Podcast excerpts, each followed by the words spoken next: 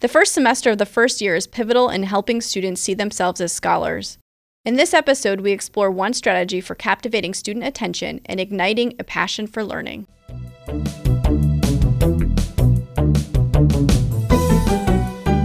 Thanks for joining us for Tea for Teaching, an informal discussion of innovative and effective practices in teaching and learning.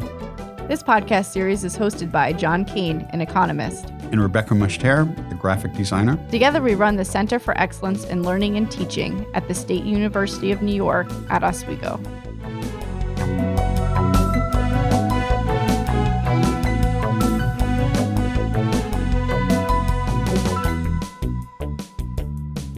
Our guest today is Dr. Scott Furlong, a political scientist and our provost at SUNY Oswego. Welcome, Scott.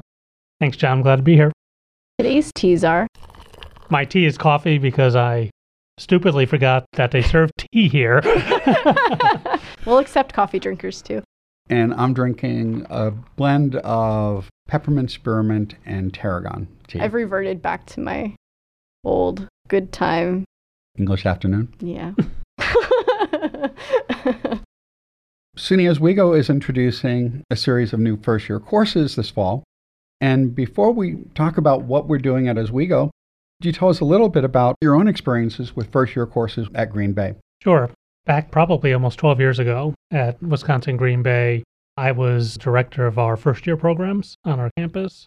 We had recognized that we had some pretty good first year programs, but we were missing what I would have considered the most critical part, which was the academic aspect of it. And I had been to a number of first year conferences, had done a lot of work reading in first year, and and we were behind in that area. We did not really have any type of academic course for our first year students. A number of our faculty, myself, and about five others, decided we were going to do this on our campus. And literally, a colleague and myself were sitting on an airplane coming back from a first year conference. It was literally on an airplane napkin, sort of sketched out what we wanted to do in the development of a first year seminar for our students. And when we started at Green Bay, we needed to deal with some of the traditional questions around resources. How are we going to afford to do this? So we made a conscious decision that we were going to take some of our existing general education courses that are basically introductory to the major and bring those larger sections of classes down to a smaller seminar size class. But we wanted to make sure that we were also going to infuse into these courses some amount of co curricular activities and programs that students would have to go to that were diversity based, leadership based, health and wellness based, academic lectures. And then we also incorporated an interdisciplinary exercise where we would bring the students from the six classes together in a big room and break them all up and have them solve what we thought was going to be a very interesting interdisciplinary problem using their disciplinary perspectives that they were learning throughout their normal semester. So that was the birth of our first year seminar courses. Those courses grew in terms of the number. We offered six the first year, 12 the next, 15 the third year, eventually got up to 20. And we got to a point where we were assessing the heck out of these things. And it was clear that they were making a difference in terms of student engagement. We got it to the point where we were adding it to our general education program. The courses at that point were a lot different than how we originally in- initiated them. They were not intro American government, they were not intro to psychology. They were what we started calling passion courses at UW Green Bay, and we stole that term that came out of Millersville University down in Pennsylvania. And they were courses that were interdisciplinary in nature and in topic, but they basically were around topics and areas that faculty cared a lot about. And some of them were very much within their research or teaching interest. Others were really far afield where they would bring their discipline and other interdisciplinary perspectives into that course. And those courses we found were much more amendable to a first year seminar than trying to ensure that we got all 26 chapters of an intro psych book, in addition to everything else we wanted to do. When you can actually build the course around some of these activities, we found it to be a much more successful process. Did you maintain those classes as part of the general education requirement, or did it shift to being something else? Two years into the first year pilot, I had become dean by then. The provost at the time had asked me to lead a general education reform effort. We knew pretty early that we wanted, because we had already collected a lot of very positive data, that adding a first year seminar would be something that would be a strong aspect of our general education. We really followed some of the AAC and U perspectives around general education that your gen ed should be mission based should be based on what you're most proud about at your institution. And again, at Green Bay, we were really strong around interdisciplinarity. Almost all of these new freshman seminars were interdisciplinary in base. So it ended up being sort of its own three credit requirement, not meeting any type of disciplinary domain type requirement, but just the idea that you had to take a first year seminar. Did that interdisciplinary requirement stay as part of the program? It was when I left. okay. And you said there were multiple classes that worked together on a general problem? Yeah, that didn't last that... as long. There's a great story there that I'll tell. The faculty got very excited. One of the things that I most enjoyed about the process at Green Bay was the informal faculty development that sprouted up around the first year seminar development. We would meet about every other week in our coffee house and pitch ideas and develop ideas and sort of frame what we thought the common learning outcomes ought to be. And one of the things we did is we came up with this common learning assignment. And the idea we had, and at the time we thought it was a great idea, was that a new planet was discovered. And we had to send people to this new planet and teach them about the planet Earth. And how would you do that? And how would you set up an institution of higher education in a way that would teach this new alien race about planet Earth? And we got cute, and the name of the planet was Tra A. That's Earth with a little bit of turning around of the letters. And we thought it was the coolest thing since sliced bread. The students hated it. they couldn't get it. They weren't sure what they were doing. Although I will tell you, the presentations they gave were dynamite, given that they were first year students that didn't really know what they were getting into. They really gave some really dynamite presentations, but we found out a little later in the semester that they had actually created a Facebook site called IHateTryA.com. It was a unifying experience. It was a unifying experience. and so we tried that one more year, realized it wasn't working, shifted the interdisciplinary assignment a little bit where it was a little bit more problem focused and probably more lecture oriented. We looked at issues and had faculty from different disciplines try to talk about a problem or an issue from their perspective. And then eventually we moved away from that sort of common group assignment. It became a little bit unwieldy as we got to 12 classes, 15 right. classes to try to get that many classes together or even as subsets of classes. You mentioned that you did a lot of assessment related to the first year passion courses. Mm-hmm. Can you talk a little bit about what your findings were? You mentioned sure. student engagement, but can you dive a little yeah. bit more into that? One of the things that I'll say right off the front is we went into this project knowing from our NSSE scores that our student engagement was pretty bad compared to the rest of the UW comprehensive campuses. So we knew we had a problem that we needed to address. We entered into this first year seminar not so much around issues of we need to address retention, which is often a reason that's put forward for bringing forth a first year seminar, but rather we wanted to improve engagement with the idea, and again, research bears this out, if you increase your engagement, you're going to have a positive impact on retention. So I had become friends and known some of the folks that work at NSSE, and specifically Jillian Kinzie, who's one of the lead researchers in the NSSE movement in Indiana. And I wrote to her and I said, listen, I know we're not on cycle for NSSE. we were on, a, I think, a three year cycle, much like Oswego, I think, mm-hmm. is now. And I said, but we're starting this new pilot program. We'd like to pull some of the NSSE questions and not only ask our pilot, but also ask some of our students who are not in the pilot. And what we found was engagement scores that were significantly greater across the board for the first year seminars. And I had a colleague that used to talk about this when we would go to conferences of red bars reaching to the sky because we had a nice little bar chart that we would show on our PowerPoint, which very dramatically showed the increase in engagement across a number of the NSSE criteria that they were looking at. We also found, and it didn't hold, but in the first year, we saw an 8% increase in retention as well for those students. Now, I know there was some selection bias there in terms of the students who were going into those courses, but we never saw anything less than 3% increase in all the years of the pilot. And so we knew we had found something that was going to work, at least at Green Bay. And you taught one of these first year courses. Could you tell us a little bit about that? Sure. Course? Well, I taught my first one was in Intro American Government, and that was the first year or two that we were doing this, and that was fun. It was great, and it's always nice to teach a class with 19 students rather than 120, which is what I was teaching. So you got to delve into some issues in a lot more detail, a lot more discussion based. But when I became dean, one of the things that I wanted to do at least occasionally is try to stay in the classroom a little bit. And it's sometimes hard as an administrator to carve out the time because you never know when your boss is going to ask for you. So I worked with a colleague and we team taught a course around issues of Disney. And we got cute and I came up with the name of Inter Disney Planarity. as the mm-hmm. title of the course, again, to sort of highlight the interdisciplinarity aspects of the class. She was an experimental psychologist, and we used our various perspectives to really examine issues of Disney, both in terms of the parks, the films, the culture. For example, I did a couple of different sections around how at least Disney World, the one in Orlando, really is set up as its own government, almost like a Vatican City in Florida, because they have their own police force, they have everything, their own regulatory bodies, things like that. My colleague did a lot of work around architectural and planning background and planning theory, looking at people like Frank Lloyd Wright and others, names I'm not remembering, in terms of how they did some of the urban planning and suburban planning in the United States and how Disney really pulled a lot of those issues in the building of the parks and why they were doing it and why it works the way they did. And then together, the two of us taught a part of the class on racial and gender issues around Disney, particularly some of their early films, still to this day, but it was mm. really biased in the early years.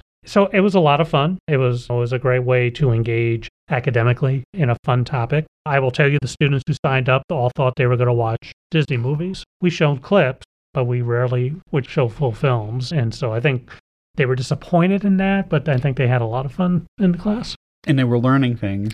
They were learning about the discipline. We did have some common learning outcomes. We had a writing requirement, we had an oral communication requirement, we had a critical thinking requirement. So, all of these sort of skill based activities that we all value as part of a strong liberal arts education is what we were introducing to them. And it was a way for them to engage in college level work around topic areas that students find interesting. So, you mentioned before we started about zombies. We had courses on zombies and what would happen in a zombie apocalypse. And we had students who would put together basically action plans. And where would you go on our campus in order to survive a zombie apocalypse? And why would you do that? And so on and so forth. And, and became competitive within the faculty in terms of the titles of the courses and whose course would fill first as part of the registration process. This is a nice follow up to last week's podcast with Wendy Watson, where we talked about writing a constitution after a zombie apocalypse.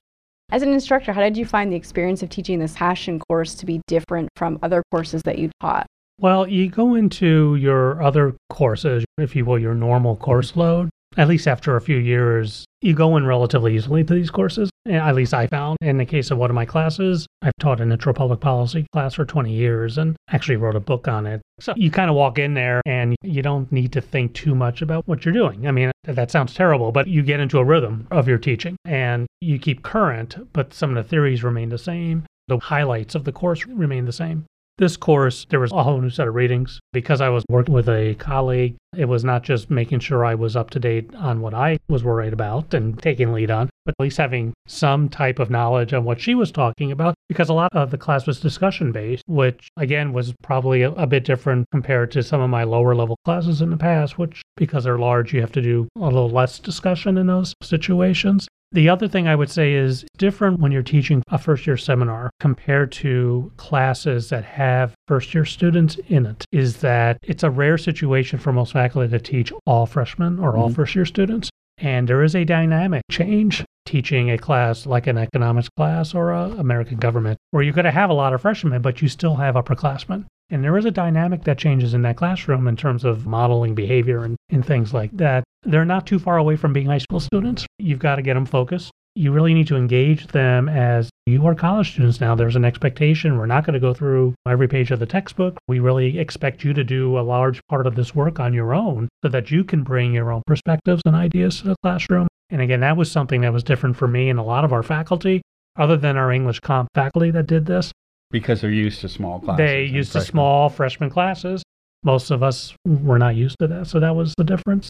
Having that experience right now. Mm-hmm. We have a freshman colloquium in my department that I've never taught before until this semester. And it's like, yeah, all right. We have to do these things that I don't generally do in my other classes. And you've got to be really intentional with the yeah. students, you yeah. know, and which is a good thing anyway. But you can't just assume that they know how to do college work. That's one of the benefits I would think of these courses that it provides that bridge where you can focus on that without losing the upper level students and mm-hmm. that intentional focus right. on their needs could be really helpful in getting them acclimated. Getting them acclimated, being intentional about the type of work that you expect, the type of writing you expect, that you can't just copy and paste a Wikipedia thing and call it a paper. And the acclimation to the rest of the campus was a big deal for us as well, and is for the Oswego courses. There are a lot of resources here. There are a lot of events that happen here. And yes, we're going to require you to go to some of those. But the hope there is not that we're making them do it. It's once they get there, they understand, hey, I actually enjoyed this and I'm going to go to another one just without being required to do it. Part of it's just figuring out the logistics if you've been doing it or where to find the information. Some students, if they don't have that guided experience, might never discover it. Yeah. There's so many other things going on. Yeah, and we got to a point, at least for the first few years, where we actually were creating sort of cheat sheets of events so that they had a calendar in front of them so they didn't have to worry about finding those types of things. This year, we're piloting first year program at Oswego. Can you Mhm. talk a little bit about that program? Sure, we're piloting nine first year signature classes. That was the title that they wanted to put on our group here in Oswego. The program was developed by a committee of faculty and staff that developed a number of common learning outcomes that are very similar to what we did at Green Bay strong communication, critical thinking issues. And then we recruited nine faculty from across the campus to engage in these ideas of, I won't say common pedagogy, but some common learning outcomes and structure classes. And we did call and passion courses, at least internally. What is it that you want to teach? Is there something out there that maybe doesn't fit traditionally into your curriculum,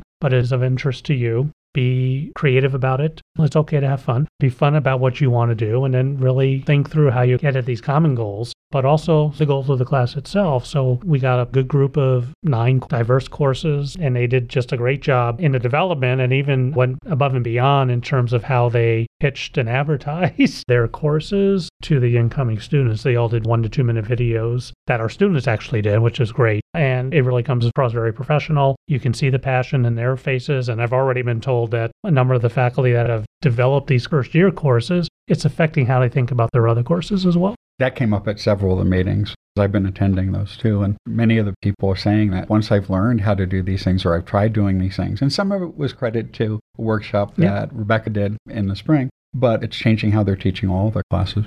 Conversations around the first year class has been really interesting. Mhm. Hearing those faculty talk through what they're doing and work together has been really interesting. And so, what you described at Green Bay as being that informal learning community certainly evolved here. But that's my sense too. Again, I specifically tried to stay away from it a little bit. I didn't want my perspectives to fully guide what was happening, and I wanted this to be bottom up faculty led thing. But everything I'm hearing is that the faculty are getting a lot out of those discussions and to really engage in teaching in a different way and around some different types of topics. And I think also to really think through the entire learning environment that we are providing here at Oswego, not just what's going on within the classroom. I think all the faculty, I know at least one or two, require their students to go to the, the info fair over at the arena last week. And actually, I got passed down an email from a student who really credited, I never would have gone to this unless I was required to. And by going, I actually signed up for four different organizations. So this is exactly why we do these types And of that things. types of connection makes a big difference Yep. in retention and student success and engagement.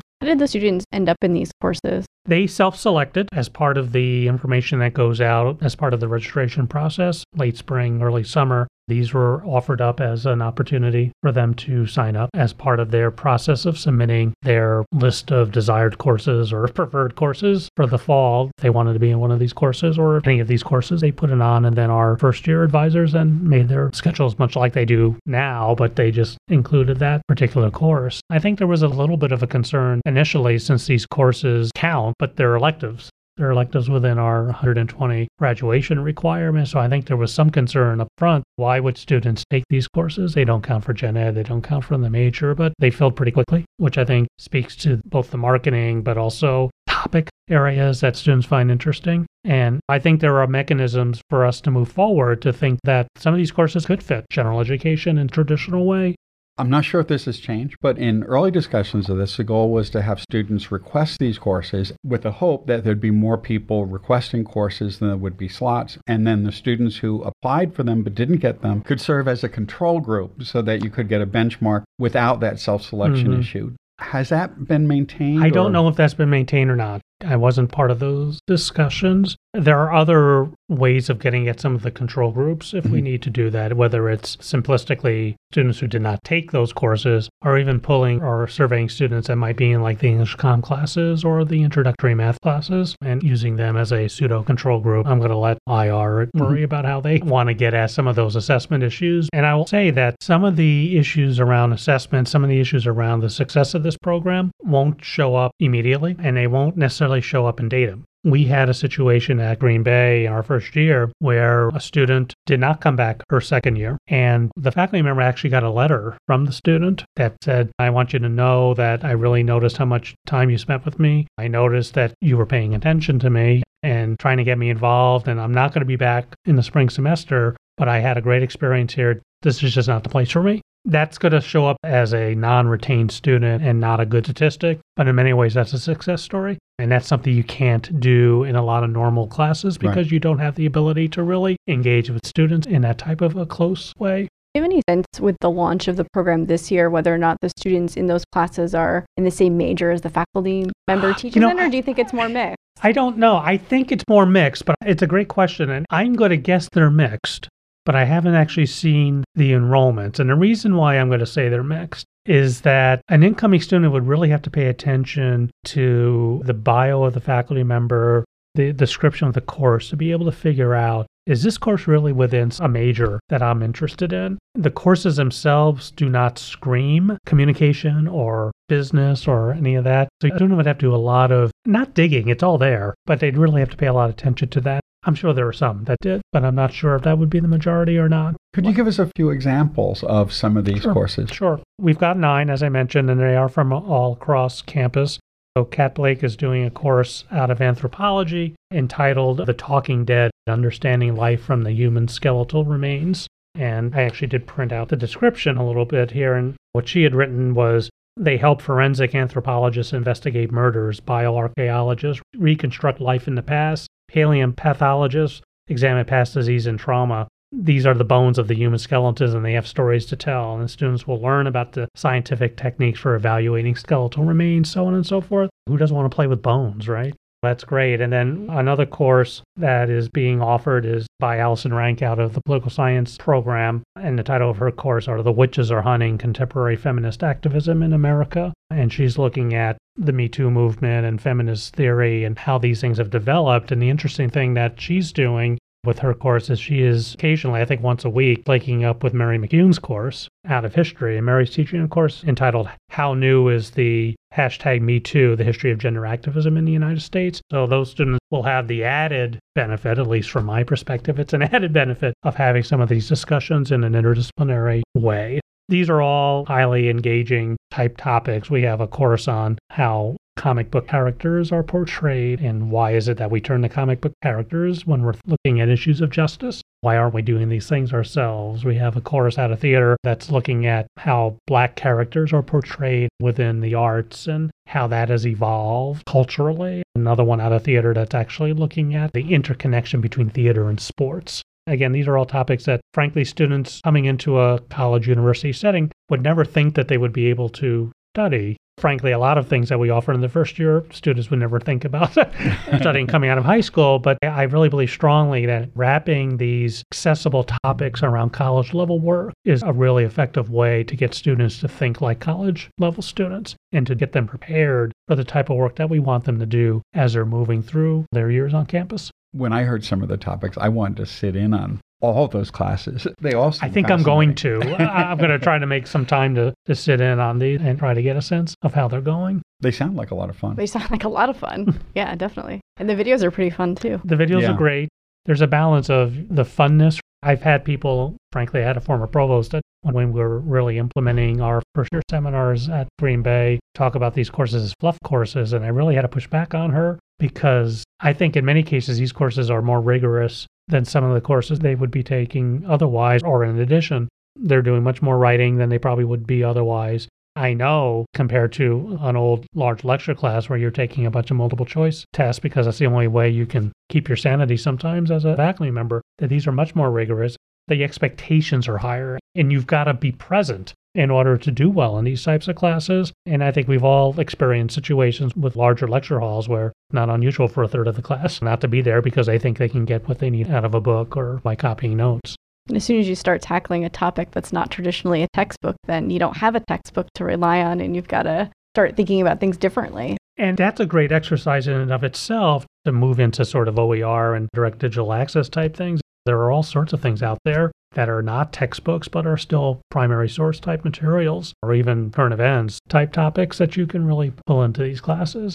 And even the theoretical aspects of the discipline. How does psych address some of these issues? How does art address some of these issues? How do economics address some of these issues? Even around things like the Me Too movement or how comic books are portraying justice issues. And it shows students perhaps that these are really useful methodologies for approaching and analyzing things in the world. They may not generally see those connections, right. I think. I agree with that. You start looking at some of the popular culture issues through a different lens. I hope that the class that we taught on Disney really opened the eyes of students in terms of how Native Americans are portrayed or had been portrayed in Disney films or Black Americans or how gender issues are dealt with. I mean, it's fine to just sit there and enjoy a movie, but at some point you want to start thinking through the larger social context that the film is being produced in and shown in as well. I think it's when you start hearing the students say things like, oh, I can't go to an experience like that without thinking X, Y, and Z now, or can't help but seeing whatever it is. And I think that's a good sign of success. It is. And that's what we're about generally on our campus is beginning to open up that mind and open up different ways of observing and, and interacting with the world. Which I think leads into a good question about how are you going to assess this particular program? This program was started probably with a little bit more intentionality around retention. So we'll look at retention rates We've again been in contact with the NSSE folks to see if we can pull in some of their questions, even though we're not in a NSSE year, and we'll look at that as well. We'll do some self assessments or surveys of the students and their experiences and what they thought of those experiences. And frankly, I want to get the faculty response. I want to see how they reacted to the course. How did they think it went? How did they perceive the students responding to these classes? These classes do not necessarily automatically, just because they have interesting topics, lead to high faculty evaluations. Oftentimes, new course development does not lead to high evaluations. You got to do these things a few times before you sort of get in your rhythm and really know what you're doing. So I'm hopeful that they'll start looking at student outcomes. Are they maintaining connections with the students beyond the course? Which is something we saw on our campus that even though they were not their formal advisors, they would continue and, and seek out those faculty member for other courses they would seek them out as they were walking across campus, or if their office door was open, they would just stop in, in in a much more relaxed way than you might expect any other student to do that.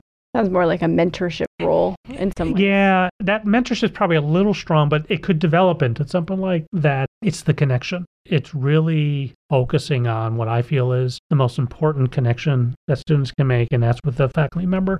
That's what's going to keep them here. That's what's going to lead to their success. Yes, of course, it could lead into the mentorship as well, but that's where they're spending their time. It's with the faculty across campus. So, to the extent that we can facilitate that relationship, sometimes it's good to bring them down to equal levels. We need to remain some level of distance and we have to ensure that the, the faculty is respected, but we're also people.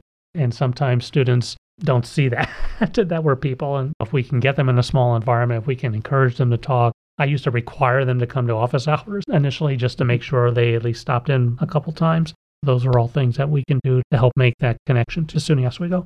A strong connection to the episode that we had with Jennifer Knapp talking about interpersonal relationships between faculty and students, and that some of those outside of class relationships that are built often through the classroom are mm-hmm. really important and really powerful. So I think what you're describing is exactly some of the research that she was describing mm-hmm. in that mm-hmm. episode. I'm passionate about this area generally and this project in particular. I think there's room to grow this. I actually think from a resource perspective, SUNY Oswego is in a better place than Green Bay was in terms of sort of scaling this. Not that we go from six to 40 in a year, but I think as we move forward, if we find the type of success that I think we will find, we'll need to have some good conversations around how do we scale? How do we engage more faculty, more departments in this? How do we expand these informal faculty dialogues around these important issues? And we're always going to be focusing on retention here. It's an important element in student success. All of these are building blocks to what I think is already a strong SUNY Oswego education. But this is the beginning of the experiential learning that we're trying to promote within our students. Those informal discussions among the faculty are really incredibly important. In many of the meetings, when people are asked about what they were doing in their courses, many of them said, Well, I stole this idea from Allison, or I stole this idea from Maggie, or I stole this idea from one of the other participants. Mhm. And it was nice to see that sort of informal discussion. Mhm. So we always end with this question of what are you going to do next? Ooh. well, clearly, we are going to assess and look at this very strongly. I've already mentioned that we've had some discussions around can these courses be structured around general ed learning outcomes as well, so that students don't feel as if it's a I hate to use the word wasted course, but sometimes that's the way they're looked at because Mhm. they don't count in gen ed, they don't count in a major. It's hard to explain sometimes to students that it doesn't matter, you need 120 credits. That's a harder discussion for a new first year student than it is for a sophomore or junior. We'll look at expansion. There are some things sort of behind the scenes in terms of that expansion that I need to get a handle on in terms of numbers and what would it take and who's doing what and how do we do that. I think generally the other thing we'll probably start thinking and doing about is how can this seminar be the anchor to perhaps a more engaging, elaborate first year program for our students? How can we improve our advising process for our first year students? How do we make that transition from that first year to that second year for students? How do we really get the faculty to engage with the idea that the entire campus is a learning community? There are resources out there that not everybody knows about, but people can tie into. Those types of discussions, I think, will be some of the things we'll think about as we move forward. Well, thanks for sharing. Oh, this uh, is great. these Great Thank you. Yeah, thanks for joining us. Thank you.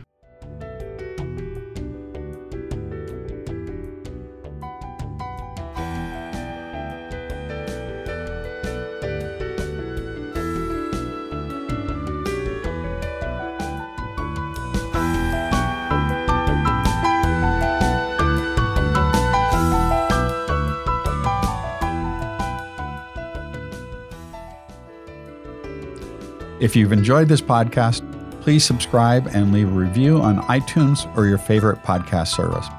To continue the conversation, join us on our Tea for Teaching Facebook page. You can find show notes, transcripts, and other materials on teaforteaching.com. Music by Michael Gary Brewer.